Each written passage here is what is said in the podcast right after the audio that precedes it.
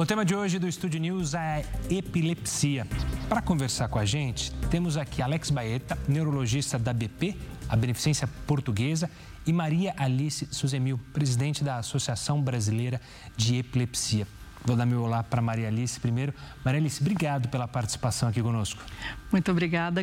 Agradecer muito a possibilidade de falar de epilepsia e o convite. Doutor, obrigado também pela participação aqui conosco. Para entender um pouco mais da epilepsia, eu já emendo então a primeira pergunta. Como que a gente pode definir epilepsia? É uma doença, é uma comorbidade? Qual é a melhor definição? Uh, olá, uh, obrigado pelo convite. Uh, a gente tem que entender a epilepsia como uma doença né, cerebral crônica caracterizada por diversas etiologias, vários fatores etiológicos encadeantes, caracterizada pela recorrência de crises epiléticas ou crises convulsivas não provocadas. Né? É uma doença comum, acometendo aproximadamente 1 a cada 100 pessoas. Né? Cerca de 2% da população brasileira tem epilepsia. Tá certo. Marilice, eu queria, antes de entrar e abordar mais sobre epilepsia, entender o que, que é a associação. Conta um pouco mais para a gente da associação. A Associação Brasileira de Epilepsia é uma associação de pacientes, médicos, pesquisadores, familiares interessados pelo tema, que surgiu na Universidade Federal de São Paulo Há 35 anos atrás, nós somos filiados ao International Bureau for Epilepsy e lutamos pelos direitos das pessoas com epilepsia, ligados a medicamentos, a trabalho, a assistência à saúde, enfim, direitos civis e humanos de uma maneira, maneira geral. Gente vai falar muito sobre isso, sobre questão de políticas públicas, mas eu queria voltar para o doutor Baeta. Doutor, eu queria entender primeiro o diagnóstico diagnóstico é um diagnóstico simples, digamos assim, é, e o quão é importante que ele seja feito da maneira mais rápida. Ter o diagnóstico em mãos para fazer um tratamento. É, o diagnóstico é feito através de um histórico detalhado do paciente, né? com informações sobre que tipo de crise ele tem. Muitas vezes o paciente não consegue. É, falar sobre as suas crises com detalhes, porque ele muitas vezes perde a consciência. Então, geralmente, o familiar ou as pessoas que presenciaram as, a crise é que podem dar essas informações mais precisas. Né? É, aí, após amnese, que é o histórico do paciente bem feito, pesquisas de histórico familiar, de, de é, comorbidades, uh, se usa uh, exames compro, uh, comprobatórios, né, que é o estudo do eletroencefalograma, tomografia e ressonância, que são métodos de imagem. Então, é um, um conjunto de coisas, né, o histórico do paciente, é, escrever das crises, histórico familiar e a conjunção dos dados do eletroencefalograma e dos exames de neuroimagem. É, mas, é, Por favor, não, por favor, Maria. Na verdade, complementando, doutor, é assim, é tudo isso, né? Mas a gente sabe que no SUS muitas vezes é complicado conseguir juntar todos esses fatores, né? Então, a gente diz que o diagnóstico de epilepsia é basicamente clínico. E como disse o doutor, o paciente perde a consciência e muitas vezes. Então, é importante que um familiar, hoje em dia, com é, celular, ele filme a crise e mostre para o médico, porque facilita o trabalho. 50% das epilepsias, não, o eletro, eletro não registra, dependendo da localização da crise. Então, é, o importante é mesmo a anamnese feita pelo médico. Marilice, pegando esse gancho da dificuldade do diagnóstico, e vocês que na associação lidam com pacientes, com familiares, o quão importante é o diagnóstico rápido, sereno, para evitar justamente, imagino que ainda exista um certo preconceito com a doença. Uma pessoa que tem uma crise, um olhar desconfiado ou até assustado por uma criança, por exemplo, quando possui uma crise? A, a epilepsia é uma das doenças que mais mobiliza o preconceito. Nós podemos dizer é, que o preconceito com relação à epilepsia é superior ao preconceito com HIV. Então, é uma doença muito séria, porque as pessoas não sabem como lidar com alguém na hora da crise. É, então, é assim, as pessoas têm muito medo de dizer que têm epilepsia e, mais do que isso, terem uma crise na rua porque elas vão ser discriminadas. Se elas estiverem no trabalho, vão ser demitidas.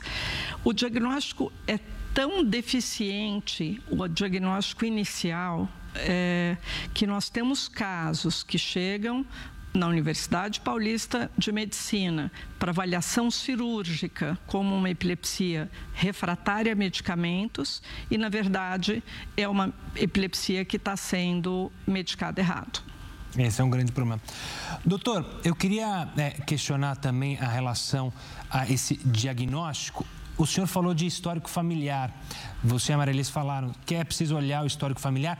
A epilepsia, ela é considerada genética? Ela pode passar é, de pai para filho, de mãe para filha, ou não necessariamente? Não necessariamente. Existem é, nas etiologias da, da, da epilepsia uma porcentagem da, da, dessas, eh, das epilepsias são genéticas, mas a, a, maioria não é genética. Não é porque você tem um familiar um pai, mãe epilético que você também vai ser epilético. Maria Alice, também entendendo um pouco sobre o diagnóstico. É, o diagnóstico normalmente é na infância? E, e, o quão importante é ser diagnosticado cedo e como lidar justamente nessa fase inicial da vida em que há inúmeras outras situações numa vida de uma criança lidar com a epilepsia. É muito difícil em qualquer idade, da, qualquer idade é muito difícil lidar com a epilepsia. É, o diagnóstico acontece principalmente na infância e em idosos. Né, quando ocorrem mais quedas, tem queda da própria altura, tem AVC, tem, então aumenta a incidência. A criança muitas vezes é, passa por uma criança com déficit de atenção e não com epilepsia. Então, é muito importante na escola, se o professor observar uma crise onde a criança está conversando, daí ela levanta o olhinho, e daí ela volta, dá uma piscada e volta. Isso é uma crise de ausência, onde a criança teve uma perda total da consciência. Apesar de não cair e convulsionar, ela não está presente, então ela perde todo o conteúdo da aula. Se essa criança for tratada precocemente, ela vai conseguir acompanhar o conteúdo e ter um desenvolvimento cognitivo normal. Se deixar passar, ela não vai conseguir acompanhar a aula, ela vai ser tratada como déficit de atenção e não epilepsia, os amigos vão se desenvolver e ela vai ficar para trás. Mesmo que posteriormente ela tenha o tratamento, ela não vai acompanhar, ela já ficou para trás de todos. Claro. Doutor, a Maria Alice falou justamente sobre um tipo específico de crise. Ela citou a questão dos olhinhos, que para muitos pode parecer, mas não tem nada demais, a criança só perdeu a atenção. Existem quantos tipos de crise? Porque quando a gente fala em epilepsia, muita gente associa aquela questão da pessoa se debater, enrolar a língua. É, há vários tipos de crise de uma pessoa que sofre com epilepsia? Sim, claro, existem muitas crises. Quando você fala em epilepsia, crise convulsiva, né? Epilepsia é, tem a, a, as pessoas leigas veem mais aquela paciente quando tem abalos tônico-clônicos, espuma, tem uma cialorreia, tem incontinência urinária ou fecal, que é crise generalizada, tônico-clônica generalizada. Mas essa não é só o único tipo de crise. Existem as crises parciais, existem crises só com alteração da sensibilidade, só com alteração motora, alteração comportamental. Essa, uh, uh, na infância, é muito comum a epilepsia ausência, em que o paciente desliga, é como se ele tivesse uh, fora do ar, pode ter, parecer um distúrbio da atenção, e na verdade é uma epilepsia que, quando tratada, como a Alice falou ainda há pouco, o, o indivíduo tem um empenho uh, na escola perfeito, indiferente de uma outra pessoa uh, que não tem um problema. Então, existem uma série de crises convulsivas, né? ligadas à, à, à etiologia, da, à, ligadas à, à, epilepsia, mas é, não é só aquela crise tônico-clônica generalizada que geralmente as pessoas é, identificam mais como uma crise epilética. Por isso que é importante, numa boa anamnese, porque existem crises em que o indivíduo só ri, perde um pouco do contato e começa a rir. Ou ele tem uma leve ausência com automatismos gestuais ou oro ou da boca, da língua, e isso passa muitas vezes desapercebido, né? É, como ela a, a Alice bem citou, quer dizer, é, é, é muito importante o familiar, geralmente o paciente não consegue fazer isso, é, filmar essas crises, né? filmar esses comportamentos é, diferentes para que a gente possa é, olhá-los e identificar prontamente. E aí o diagnóstico é, se faz prontamente, na observação de uma crise. Quando o paciente tem essa crise na frente de um neurologista que tem expertise para epilepsia ou que conhece crises, é, facilmente a gente faz o diagnóstico, na boa parte das vezes, do tipo de epilepsia que há. Sim, é, a gente pode dizer que tem mais, os estudos mostram mais de 40 tipos de crises epiléticas. E essa crise que o doutor citou, até uma crise que chama crise gelástica, a do riso, a pessoa ri é uma crise, então ela, não é que ela ri da situação, ela pode estar no enterro e cair na risada. E esse tipo de crise foi mostrado no filme do Batman. O Coringa uhum. tinha crise gelástica. Né? E outro tipo de crise que tem, que uh, na verdade você tem epilepsias que são fotossensíveis. Então, é, filmes com flashes luminosos teriam que ter um aviso, porque às vezes a mãe vai com a criança e aqueles flashes, aquela, toda aquela luz apagando, é, provocam crises epiléticas nos filhos. Né? Marielice, é, eu queria, antes da gente ir para o intervalo, falando das crises mais graves, é, a gente vê um senso comum, imagino que errado, de se alguém está tendo uma crise, é, eu vou segurar a língua ou eu vou deixar ela não se debater. Existe a maneira correta de lidar, principalmente com aquelas famílias que de repente se dão, se, passam por isso, primeira vez com o filho como que é a maneira mais correta? Porque acho que esse é um problema. Se não fala da doença, a gente não fala como lidar com ela. Sim, na verdade, é, é, é um dos maiores erros ou maiores mitos, mitos que tem, né? Podemos falar em erro. É, nós falamos para usar um protocolo, a gente fez, trabalhou em cima do acrônimo CALMA. Né? Então, o mais importante, mantenha a calma. Né? A crise dura de um a dois minutos, vai passar. Então, é colocar a pessoa de lado, apoiar a cabeça em algo macio. Pode ser um travesseiro, um casaco, qualquer coisa que tenha perto para que ela não bata.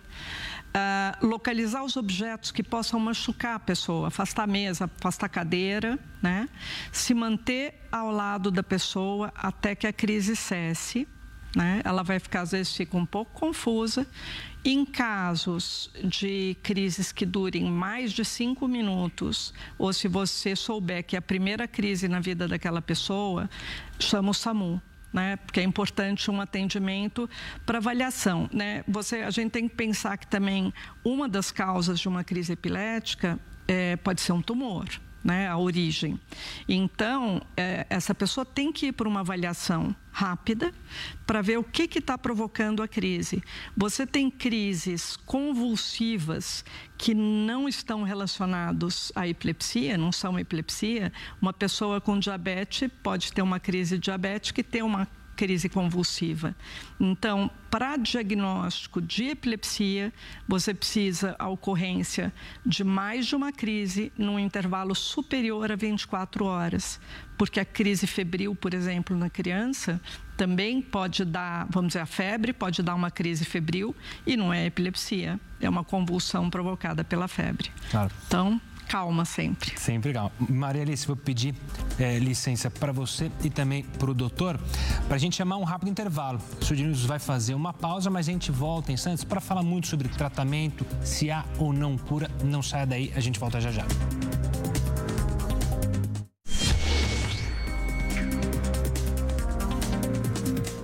Estúdio News já de volta. Eu sigo aqui com Alex Baeta, neurologista da BP, a Beneficência Portuguesa, e a Maria Alice Suzemil, presidente da Associação Brasileira de Epilepsia.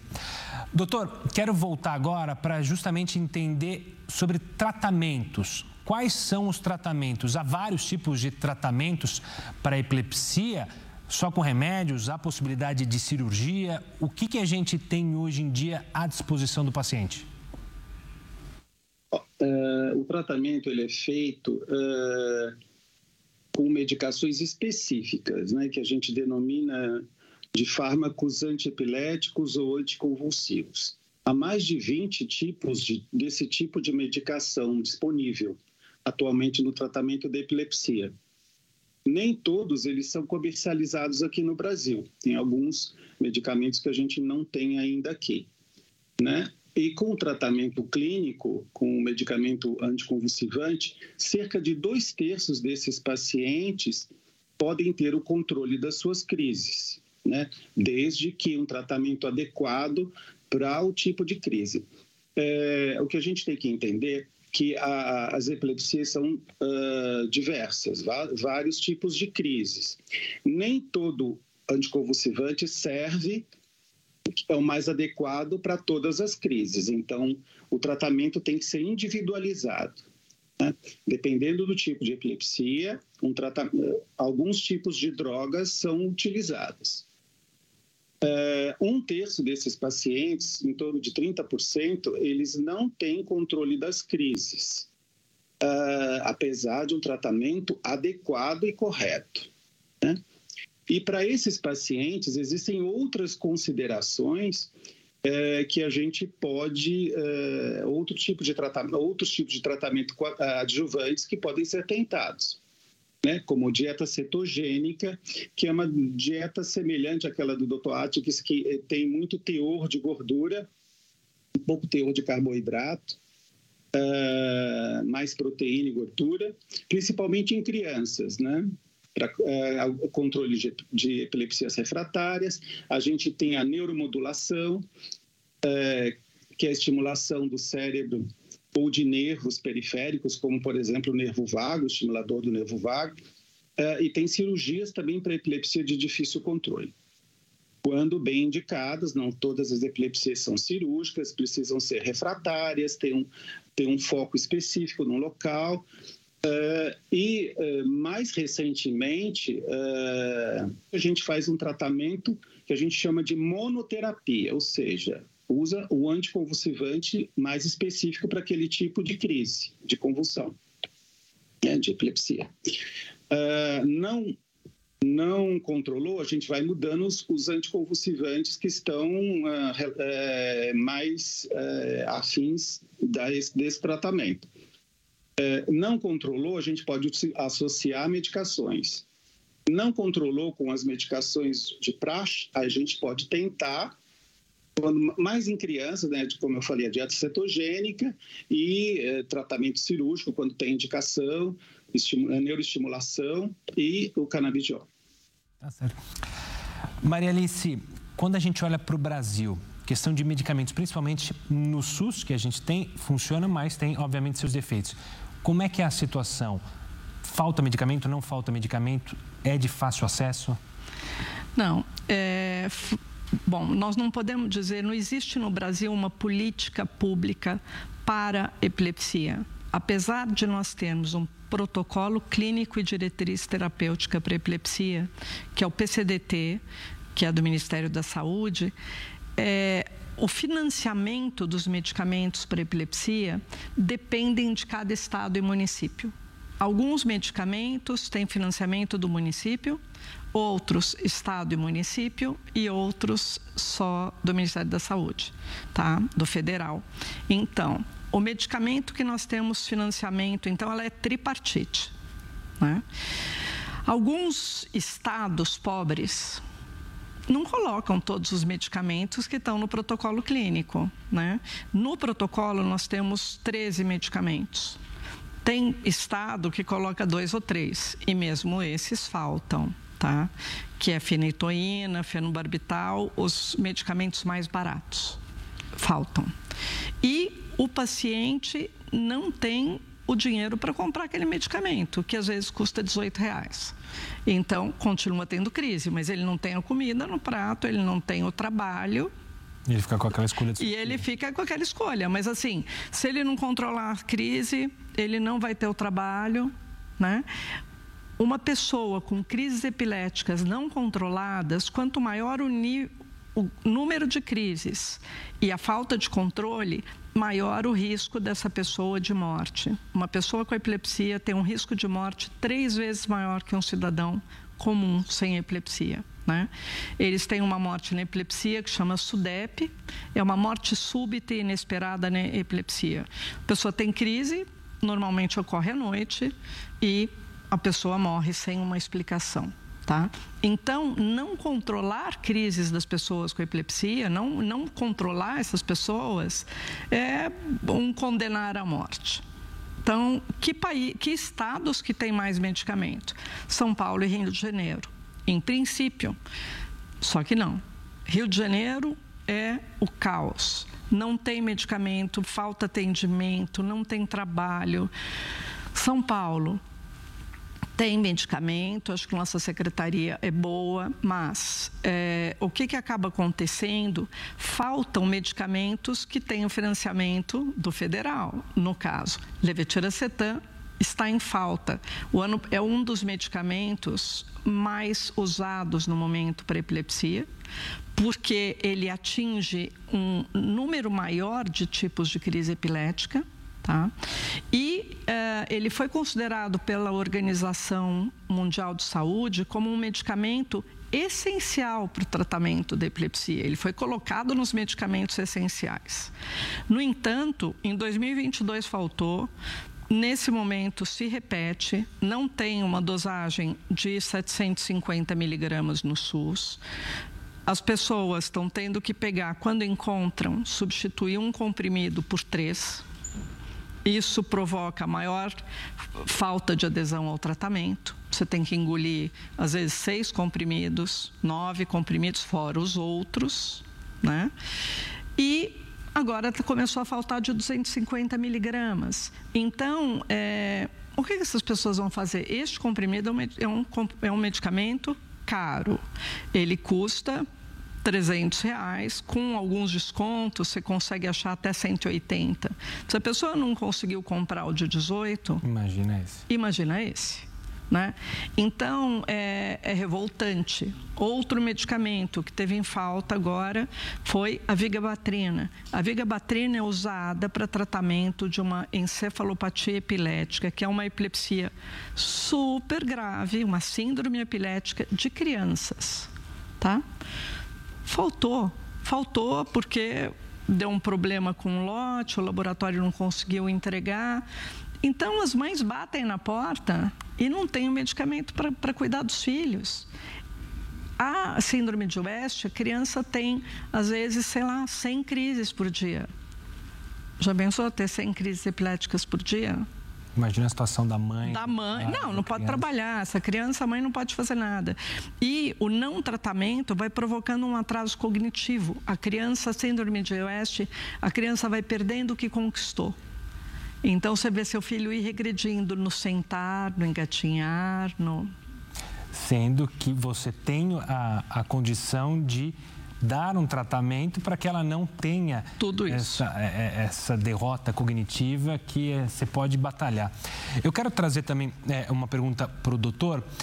Doutor, a gente não pode dizer em cura. Pelo que eu entendi, a gente tem, pode dizer em controle é, das crises.